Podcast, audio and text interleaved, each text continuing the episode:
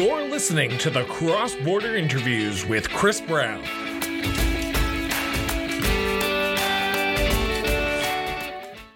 Welcome back to our second last edition of the Municipal Month on Cross Border Interviews with Chris Brown. I am pleased and honored to have our guest onto the show today. He is the current mayor for St. John's, Newfoundland. His worship, Danny Breen, is with us. Mayor Breen, welcome to the show. I'm pleased and honored to have you on. Oh, good morning, Chris. Thank you for the invitation. Join me. Um, my first question that I've asked every single politician on this show is where did your sense of duty to serve come from, your uh, mayor? Well, I, I, think a lot of it came from my upbringing. Uh, my father was a, a, a longshoreman and uh, later in his life, a, a union leader. Um, and uh, he was always involved in the community, whether it was running a, soccer team in the orphanage that he that he grew up in, or uh, uh, and always encouraged us to get involved. And uh, I've been involved my whole life uh, for, through student councils, uh, student council at the university, president of minor hockey, uh, involved in the Heart and Stroke Foundation. Just anything I could chip in and help with, I always did. And uh, I think I just saw this as another level that I could uh, put my involvement in you, you chose municipal politics to get involved in in 20 uh, 2009 was when you were first elected to st john's council as a councillor what was it in 2009 that made you make the final plunge and say okay now is the time to get involved in municipal politics you know i was i was 47 years old. I uh, my career had gone well. I had lived uh, away uh, for a number of years came back in 1999 uh, to st john's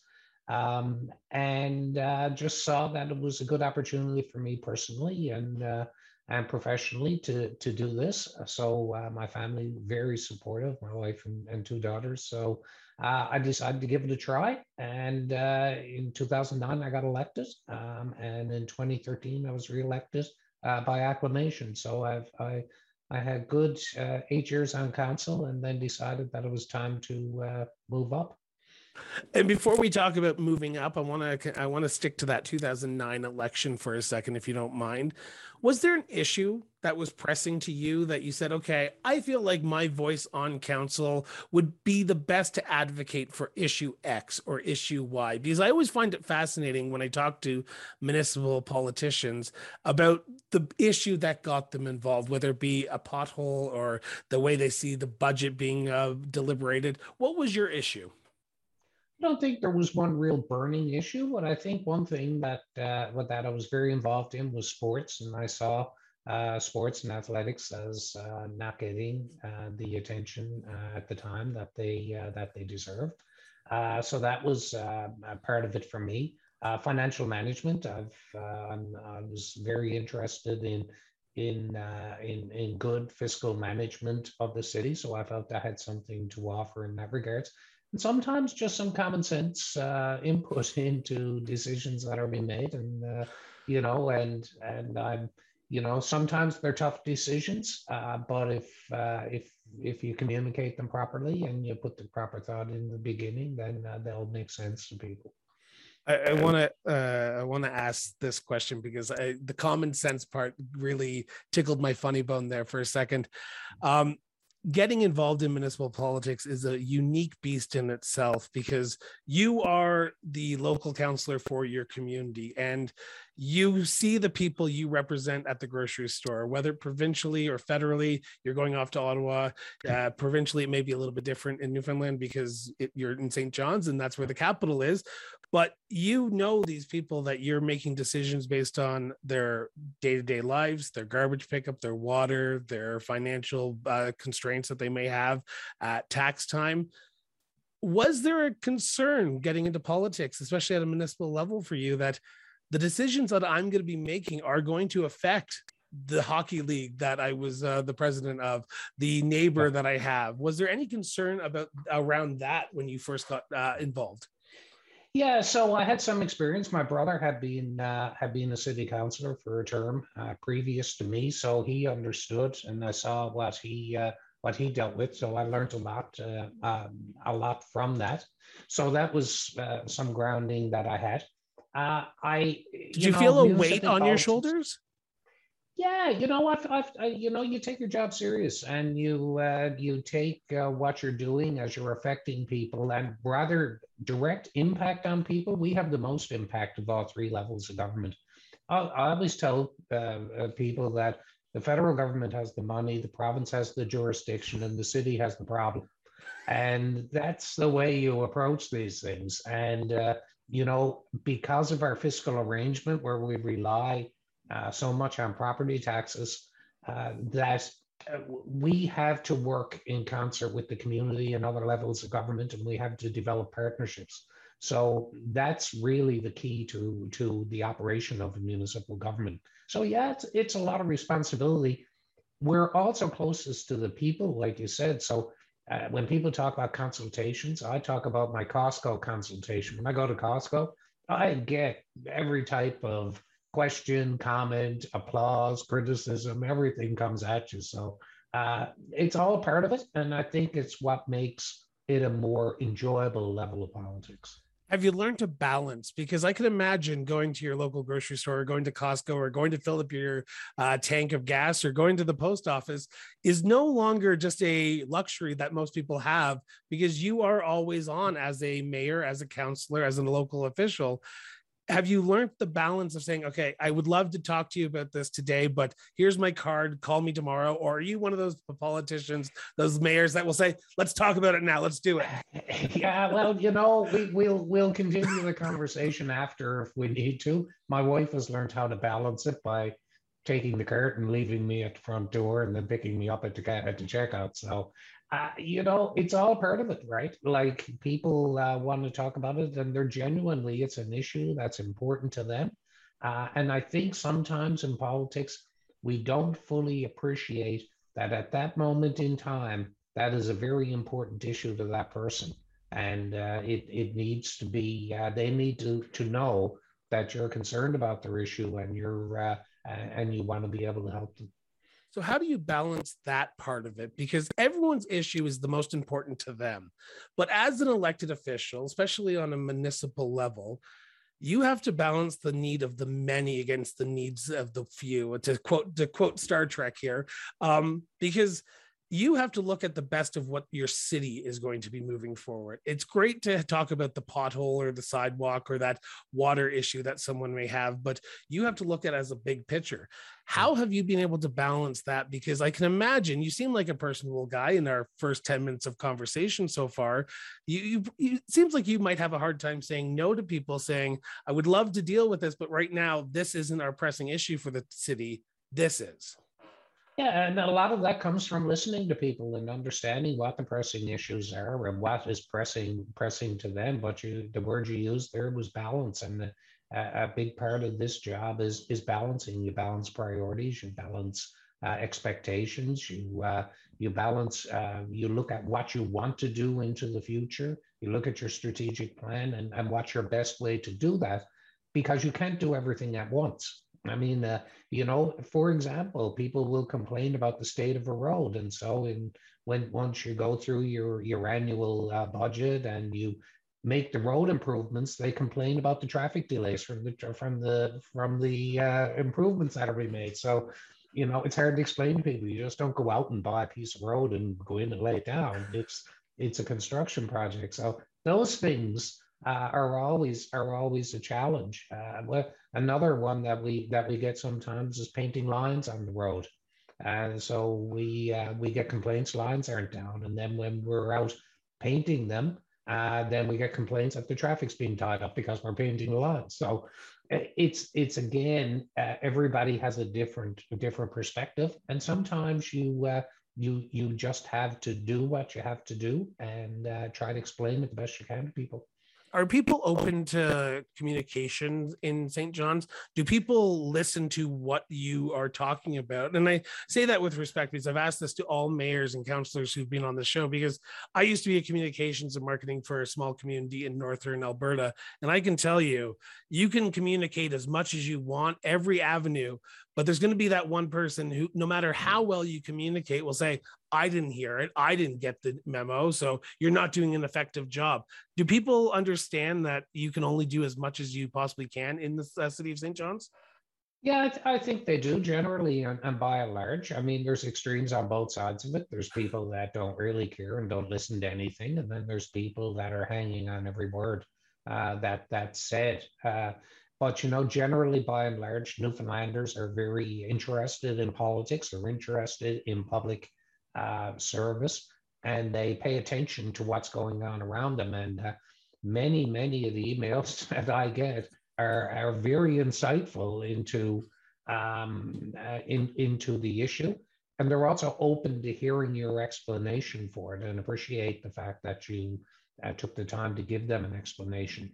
Uh, social media has changed a bit of that, uh, and it's uh, become a bit more uh, ready, fire, aim when it comes to complaining and, and criticism. But, um, but you have to manage that.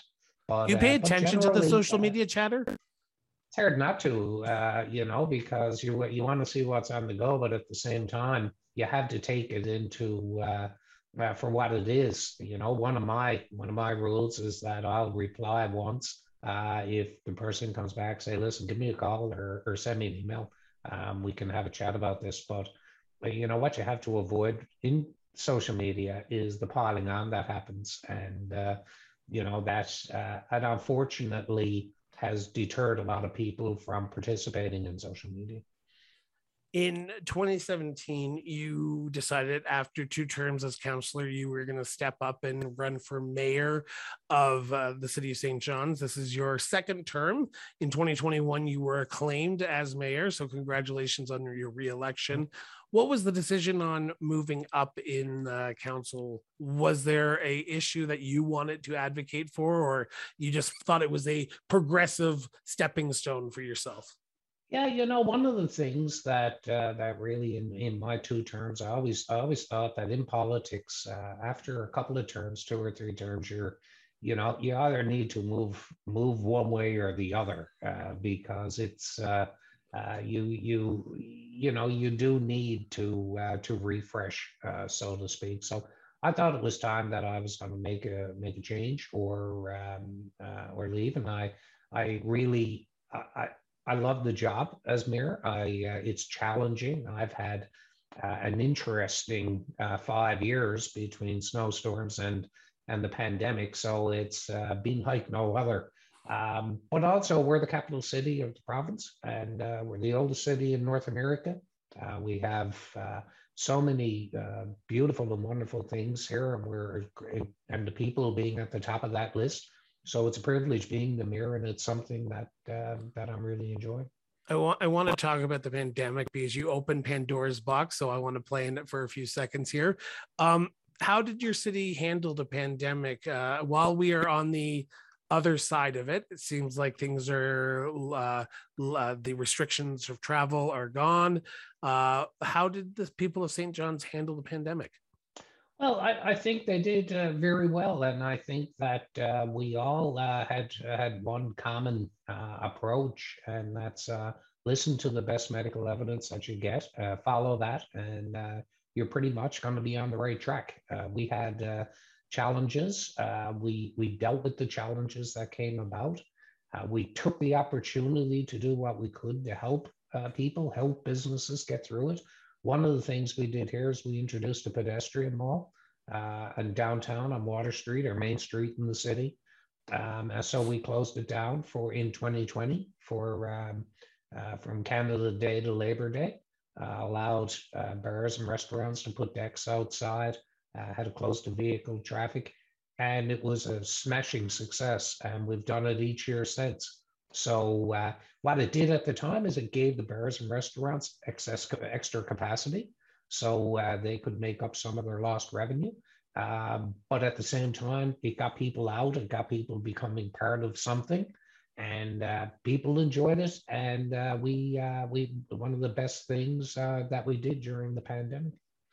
I, I want to turn to the city of St. John's now. And before I start this segment of the conversation, I want to preface, preempt this by saying this is a conversation between the mayor and myself. This is not a, a conversation between all of council. This is his opinion. And I'm just saying that because it, it, I'm going to be asking him some pointed opinion questions, not decisions based on the city. And the first one I want to ask, uh, Your Worship, is this what is the biggest issue facing the city of St. John's today, in your opinion? Well, I, I think we have a lot of uh, a lot of challenges ahead of us. But with every challenge, uh, there there lies an opportunity. Um, we have uh, an aging population here. Uh, we have um, uh, we, we we have the need to expand. Uh, economic development is a key a key part of what we need to do, and our fiscal arrangement in terms of taxation 75% of our uh, revenue comes from uh, from ta- from property taxes. Uh, property taxes that are actually regressive. They don't reflect the people's op- uh, ability to pay. They reflect the value of their property. Uh, so, it, you know, with those are, are some of the major challenges. Uh, we also have a, a, a unique situation in that we have uh, we're a population of 108,000 people, but in the region, there's about 220,000. So we're providing regional services, uh, fire department, water system, wastewater system, uh, and a landfill that um, services other other communities too on a cost recovery basis. So uh, we're we're a big city, but a small city in uh, in resources. So um, it's it that's a that's a challenge for us as well. So I, I, guess the million dollar question to follow up on that is to start with the economic development side of this, because I think a lot of communities and a lot of cities and municipalities are facing that issue right now because they saw what happened in the last three years with the pandemic. Things shut down. Uh, we are slowly getting back to quote unquote normal, and people are looking to diversify because we all worked from home for the last few years. We tried to get out, but it didn't happen. What is the city doing, and what are you doing to help attract new uh, economic drivers to the community because you are not the only uh, mayor who has said economic development is a big issue. So, how do you uh, fight, and I say that with respect, mm-hmm. with other communities across Canada who are facing the exact same issue? Yeah. So look, uh, we we our uh, our province, uh, uh, the history of our province economically has been based on the ocean industries, uh, fishing, uh, shipping, and the oil industry in in later years. Um, and we see that that continuing. We see that as our strength. We have a university that's world renowned in in the ocean research. Uh, and you know, if you're going to be testing things in harsh weather conditions, Newfoundland's a great place to do it. Uh, so you know, so we that's really important to us. So we want to grow that and use that as leverage in terms of economic development. We have a very strong startup uh, tech sector here. Uh, we've had some great successes. Companies like Verafin and uh, and, and others have uh, been um, international successes, and uh, we want to be able to to encourage that. The other thing that we have going for us is our creativity. We uh, we have an arts community that that is just phenomenal. Uh, we have so many celebrated national um, uh, musicians, artists, actors, comedians, comedians whatever, whatever it is. And uh, and and the other thing that we do is we host people. We're very welcoming. Where we we so tourism is a big part of our of our industry as well. So it's multifaceted. Uh, but uh, we we feel that we're uniquely positioned uh, to be uh, an economic engine for the, for the country and for North America. We're going to talk about tourism a little bit later, but I want to uh, continue on some of the issues. And you said you have an aging population. Um, uh, I, I, can be honest. I, have been to St. John's once, and it was I didn't stop. I drove through because I was on my way up to St. Anthony's, the tip of uh, Newfoundland. And how are you attracting new residents to your community? Because you painted a vibrant picture of a beautiful, bustling downtown, a great arts and culture uh, sector. How are you yeah. attracting residents to your community and new, new, new residents to your St. John's? Yeah, so we've, uh, you know, we have a very, uh, a, a very um, uh, robust downtown. Um, we have uh, people that uh, that come here to work, uh, that like to live in, in the downtown setting. You know, if you're in downtown St. John's, you can be in a fishing village, a working fishing village in a 10 minute walk.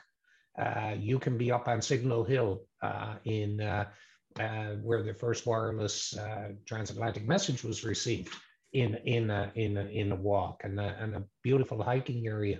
We have trails. We have all the amenities. So particularly now, uh, when we're attracting people who can pretty much work anywhere they want in the world, uh, they, uh, th- this is a place to be. We're we're safe. We're relatively safe.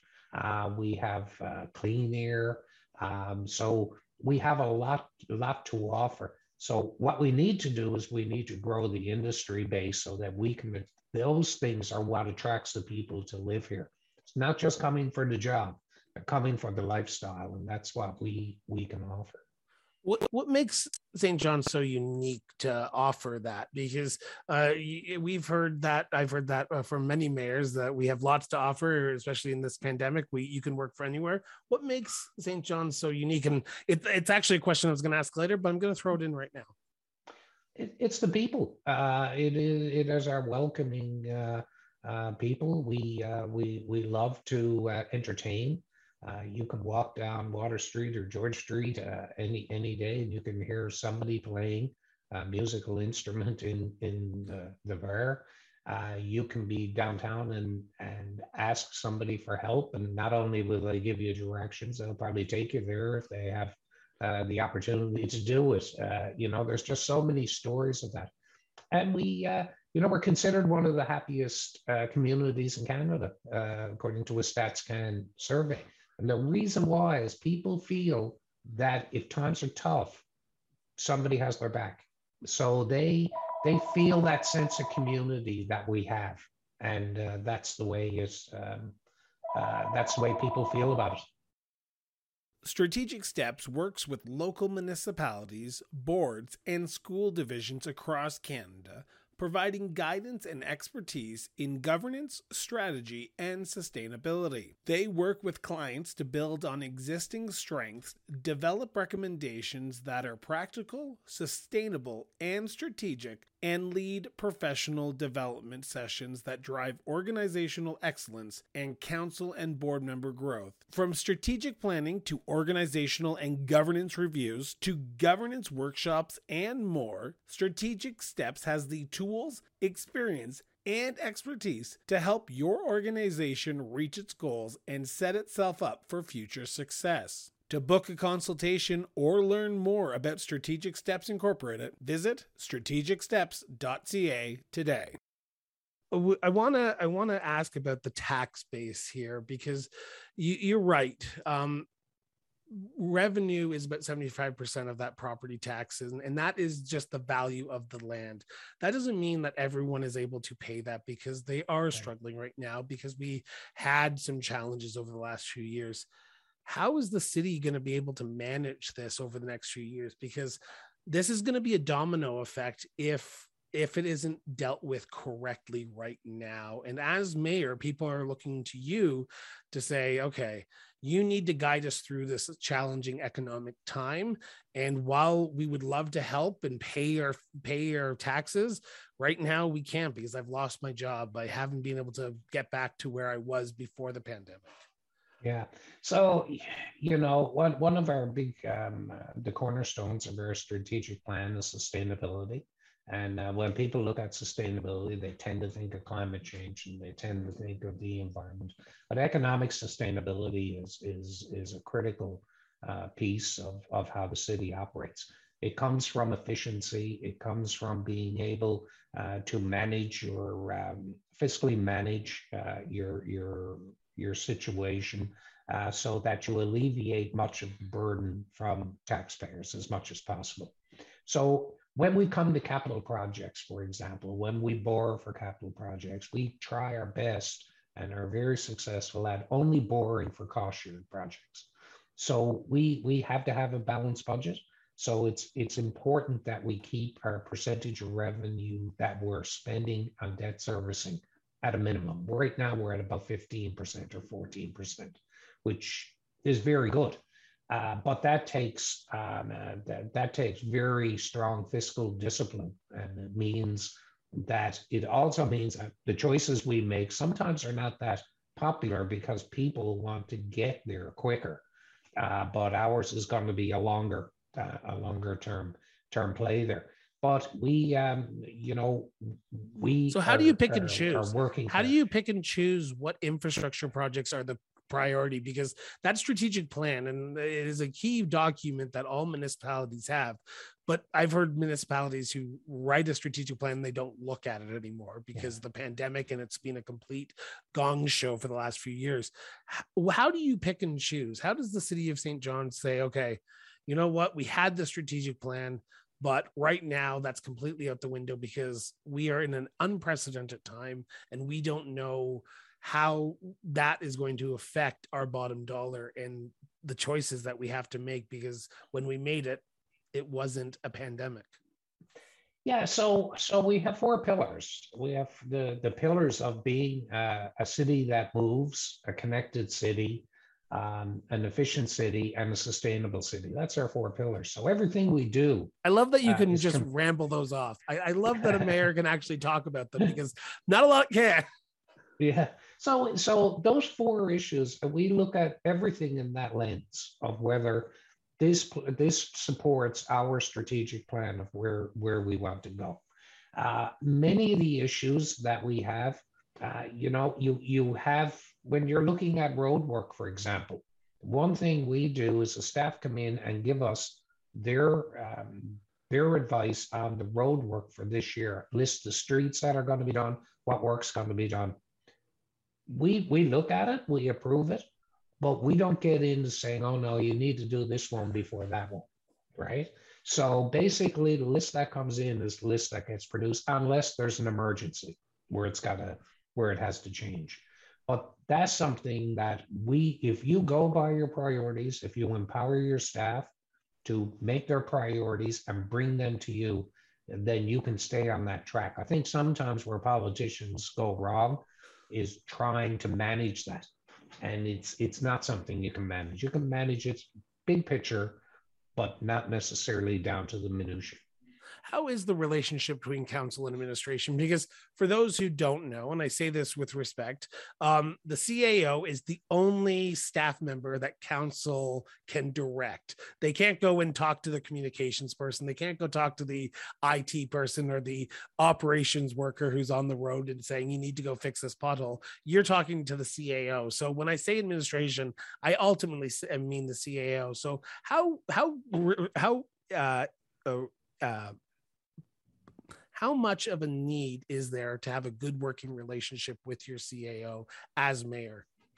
It's critical, and and the same with the senior staff. You have to have trust. You have to trust that the decisions they're making are, are in the best interests of the city, and that they're well thought out, and uh, and the execution plan is put in place. Uh, we have a tremendous staff um, that uh, works day in day out tirelessly uh, for uh, for the residents, and no issues. One of the things that people don't understand as well is that the mayor has no particular power. Uh, the mayor signs documents. The mayor Signs big checks. Uh, this sign represents the city at events, uh, but he is really the first. He or she is the first amongst equals. And I have one vote, like like everybody else. I have influence, but um, in terms of having additional power, there's no additional power uh, in St. John's in the seat of the mayor. People find that hard sometimes. People say, uh, "You should be able to do that. You should be able to." tell them to come down and fix my uh, that hole in front of my driveway right now. No, we got a system that does that, and uh, we we we abide by the system. Did you know that going into the role because you were uh, elected councillor for two terms, and then as mayor, it's a new perspective because, like you said, you are the figurehead of the council, and Yeah. people are now looking at you saying, "Okay, this new guy's going to be coming in, and he's going to be able to fix all my issues, not like the last mayor or the mayor after him, but you're going to be able to fix all my issues." So, was it a quick understanding for you because you had that municipal experience beforehand? Yeah, and, and also because I'm a bit of a political junkie, I, I follow politics. I follow it. I have a degree in political science, so I uh, I, I understand uh, how it how it all worked. Um, but I've seen some people come in on council with me who didn't have that background and found it very difficult adjusting to the fact that what do you mean I can't tell somebody to go up and fix or plow that street first. Um, you know, that's the that's the type of thing that they had to come to uh, to grips with. Do you um, do you, you have know, training what? sessions in St. John's to deal with that? Because uh, as an yeah. elected official, you get elected, and you uh, I'm not sure the budget system in uh, in Newfoundland, but in Alberta and Ontario, you get elected and then you have a budget that you have to pass within like three weeks of getting elected. So, yeah. is, is, there a training session, like a crash course in municipal yeah. politics for new elected councilors? It's called baptism by fire, and the the, the, the you just uh, pretty much the previous council. We we have a history of there may be of eleven, there might be three or four new people each time so uh, a vast majority of the council would have been involved in the budget preparations all the way through. And so uh, new new um, uh, councillors coming in, yeah, they find it they find it a little bit difficult. Um, um, you know, getting into the budget and then realizing the things that they thought they were going to be able to do, it, the money just is not there because probably 80 to 85 percent of your budget is spoken for before you even start looking at different things, right? You uh, you are about to head into budget session here shortly. Uh, you're we're coming. We're in October. We're coming up in November. Um, this is the first budget since you've been reelected that wasn't from the previous uh, budget. Is there things that you're looking at now because of the post-pandemic world that we're living in that you weren't looking at beforehand that you're hoping to get done and accomplished? You know, one of the things that uh, that that we're dealing with right now is inflation. Um, for us, um, you know, the price of a diesel is is a big in our in our transit system. It's about a million and a half a year in increased cost. That's leveled now, so it's a bit more predictable. But what that wasn't predictable going into 22. Um, so salt, we use a lot of salt on our roads. We have a lot of freeze and thaw. The price of salt has gone crazy. And and every pretty much every project is coming in more expensive than we anticipated it was going to come in. So um, as well people are feeling the, the pinch. We're all feeling the, the extra costs in our grocery bills and and other bills that we see. So this budget will be one that that tries to hold the line that tries to um, re, tries to acknowledge the challenges that people are having on, on a daily basis. So uh, once again, uh, we we tried to get through 21 and we did. We tried to get through 22 and we're doing that. And there's going to be another one of those budgets where we just want to get through this and see what comes out on the other side. I want to. I just want to um, mention briefly the affordability issue that a lot of people are facing across Canada right now. Um, in Calgary, we, we are complaining that we're seeing uh, higher than average uh, food prices. Uh, like I said, I've been to St. John's once uh, on my drive through, and I can tell you that the food prices there prior to the pandemic, prior to the inflation crisis that we're in right now, were quite high because you have to ship in a lot of your product. Um, have you seen a more massive increase in prices, and how is the city handling this? Because I can imagine any increase right now for a lot of people is uh, the difference between either putting gas in their car, put, uh, like food, putting food on their table, or even heating their uh, house during the winter time. And we're coming up to winter. How how are people surviving right now?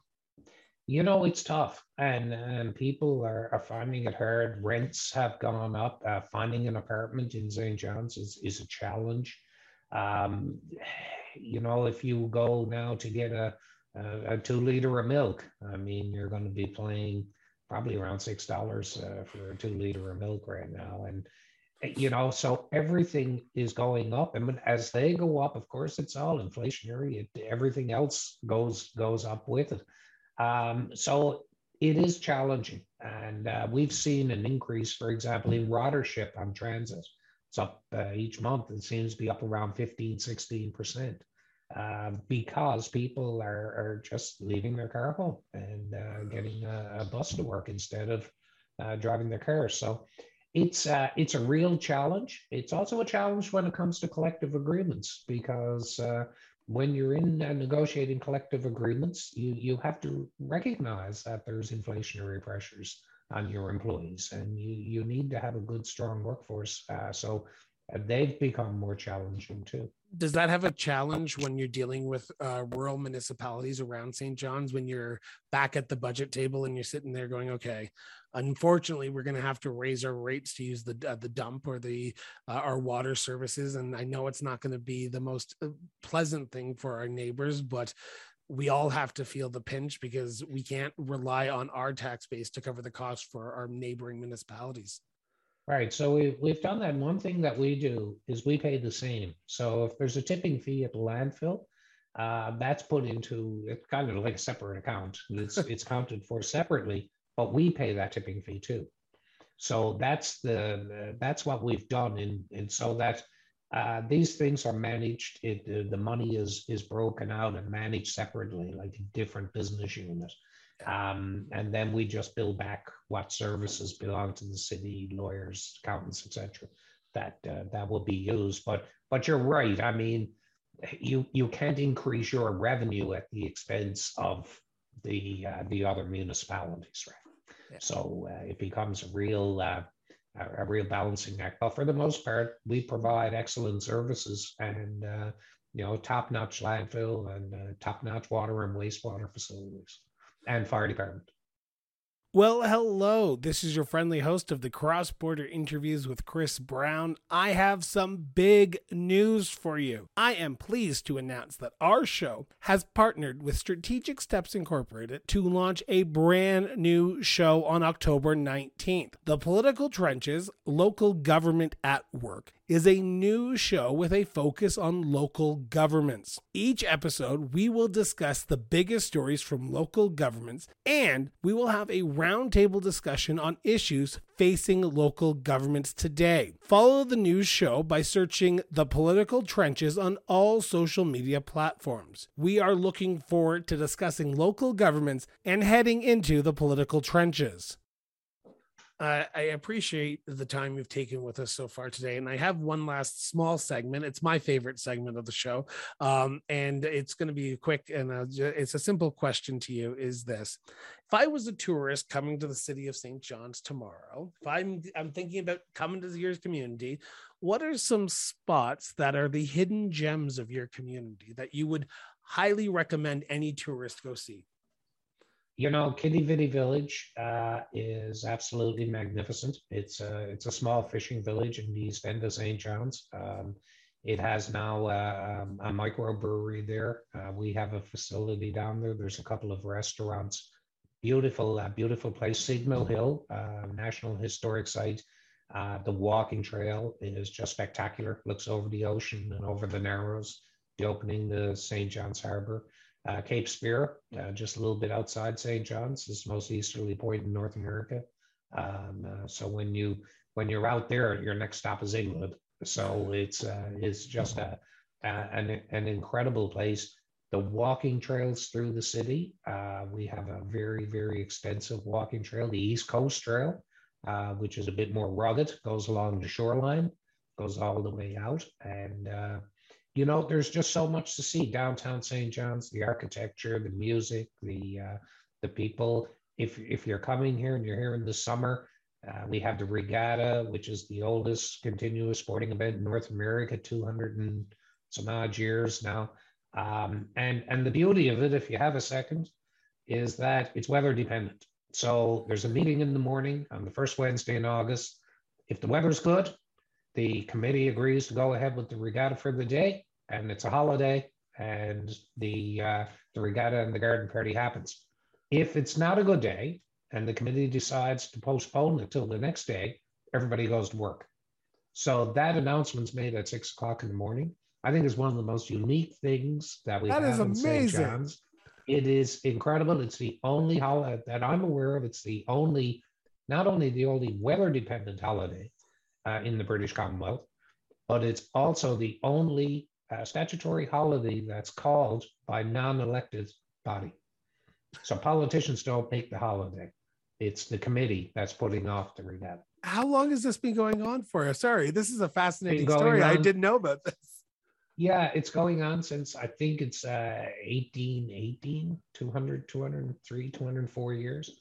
Uh, missed a couple of years during the war and a couple during the pandemic, one during the pandemic, but uh, Yeah, it's uh, so it's fixed seat rowing. Um, so um, the crews practice uh, from you know all year round, and then uh, they uh, on the first Wednesday in August every year. That's uh, that's Regatta Day in St. John's. So did it happen this year on the first Wednesday of August? It happened. Beautiful day, huge crowd. We will get probably thirty-five to forty thousand people uh, around the lake um, on that day, and uh, uh, it's it's you know games of chance. It's like a big garden party and and races. It's just phenomenal. But um, well, I know what I'm doing next August. I know where I'm well, coming look, next August. If, if you if you come next August, you have that. You have the George Street Festival, and you have the uh, uh, the Newfoundland Labrador Folk Festival all uh, all that summer. And uh, it's St. a John's I'm marking it in my calendar. Please do. Um, my last question for you, uh, Your Worship, is this. After a stressful day, after a long council meeting, after just a day that just doesn't go your way, what's the one spot? Is it a park? Is it a walking trail that you go to in the city of St. John's that you can just decompress? You know, I love walking and I uh, walk on the trails here. I don't have one route that I take all the time. I uh, we do have one. There's one little pond uh, just not far from me that has a walking trail around it that I go regularly.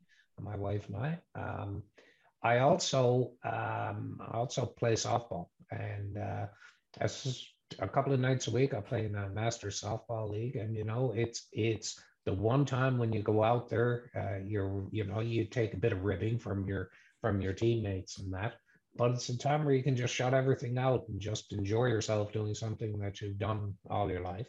Um, and uh, that to me is the couple of nights a week that uh, that that gives me uh, for a couple of hours a night uh, a break and then a chance after to to have a, a, a glass of pop and uh, and talk to the talk to the boys and they give you their thoughts too. there's no doubt about that, but uh, those are the types of things. And also playing with my grandkids. They live uh, out of town, and they uh, when they come in, I make sure that I spend a lot of time with them.